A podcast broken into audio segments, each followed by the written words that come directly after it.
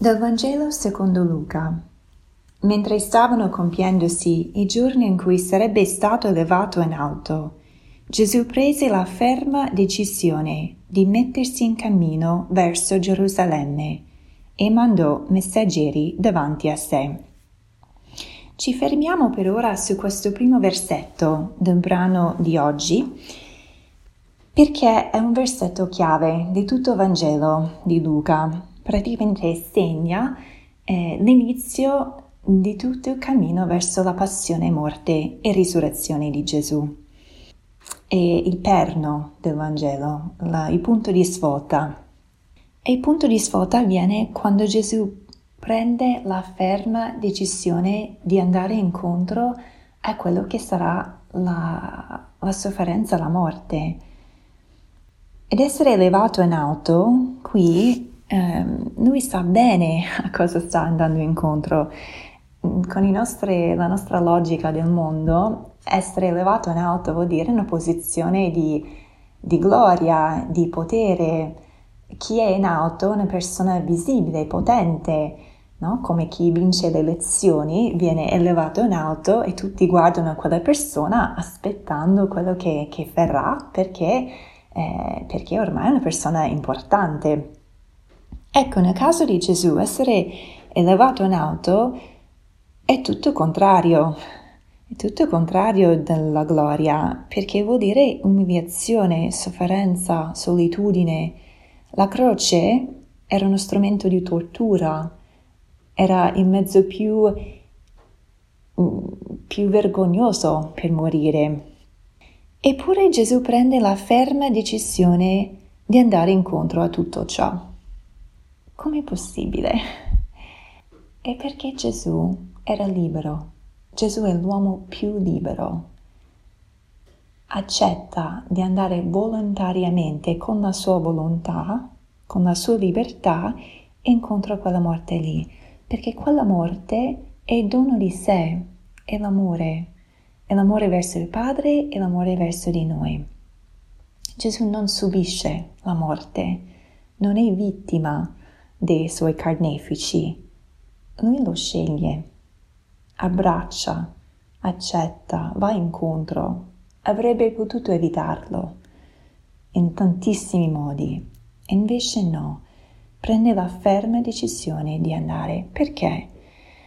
Perché, come dice una profezia di lui nel profeta Isaia, capitolo 50, versetto 7, e terzo canto del servo del Signore, dice così, il Signore Dio mi assiste, per questo non resto svergognato, per questo rendo la mia faccia dura come pietra, sapendo di non restare confuso. Qui Gesù rende la sua faccia dura come pietra, prende la ferma decisione di andare verso Gerusalemme. Perché la sua fede è così forte nel suo Padre che lo risusciterà a vita, che ne verrà un bene incredibile da questa sofferenza a morte. Lui ne è certo e per questo può, può accettarlo, può andare avanti. E io credo che Gesù vuole dare un esempio anche a noi nella libertà. Vuole dirci che non dobbiamo subire la vita, non dobbiamo essere vittime di ciò che succede degli avvenimenti. Tante volte viviamo così. Mi è capitato questo, quante disgrazie. No, mm, stiamo, facciamo un po' il vittimismo in qualche modo. Invece eh, Gesù qui ci dimostra che noi siamo elevati, cioè siamo chiamati a un dialogo con Dio, cioè a trovare Dio in ogni avvenimento, in ogni evento, in ogni disgrazia trovare Dio e dialogare con Lui, perché noi abbiamo la possibilità di rispondere, di accogliere, di accettare. Dice Jacques Philippe in un bellissimo libretto che si chiama La libertà interiore, dice che la libertà vera è quella di accettare e scegliere ciò che non abbiamo scelto, cioè proprio in quelle circostanze che non abbiamo voluto, che non avremmo scelto noi, raccogliere la nostra libertà, per abbracciarlo, per per intravedere un bene in quello che è successo, questa è libertà. La libertà è scegliere ciò che non abbiamo scelto, perché abbiamo sempre uno spazio di libertà. Possiamo o resistere o lottare o possiamo trovare Dio lì dentro, credere nella sua volontà di bene su di noi e, e accettarlo. E così cresciamo in libertà, cresciamo in amore verso Dio e verso anche i nostri fratelli. Andiamo avanti allora nel brano di oggi. Questi si incamminarono ed entrarono in un villaggio di Samaritani per preparargli l'ingresso. Ma essi non vollero riceverlo, perché era chiaramente in cammino verso Gerusalemme. Quando videro ciò, i discepoli Giacomo e Giovanni dissero, Signore, vuoi che diciamo che scende un fuoco dal cielo e li consumi? Si ribottò e li rimproverò, ed essi si misero in cammino verso un altro villaggio.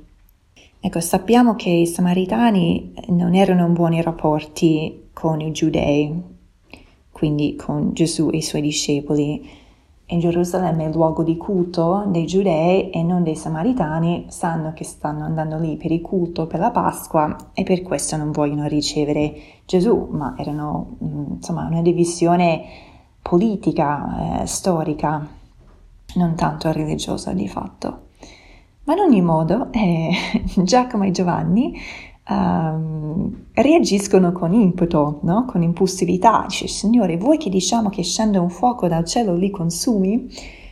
Non per niente Gesù li soprannomina i figli del tuono, perché sono così, hanno dei caratteri così forti che sembrano il tuono e vogliono lanciare dei lampi dal cielo per, uh, eh, per colpire e impulverizzare eh, tutti quelli che non vanno dietro a Gesù. Gesù invece non, non è il suo modo di fare, Gesù è paziente, si incammina verso un altro villaggio, non insiste, non si impone. E così fa anche con noi e così ci invita a fare anche con i nostri vicini, con, con i nostri familiari che non lo accettano. Non dobbiamo imporci, ma attendere, offrire per loro, pregare per loro, eh, dimostrare quella pazienza che ha Dio nei loro confronti. L'invito allora per oggi è quello di imitare la pazienza di Gesù verso le persone intorno a noi e anche la sua libertà. Scegliere ciò che non abbiamo scelto, perdonare la vita per amare il Padre e i fratelli come ha fatto Gesù.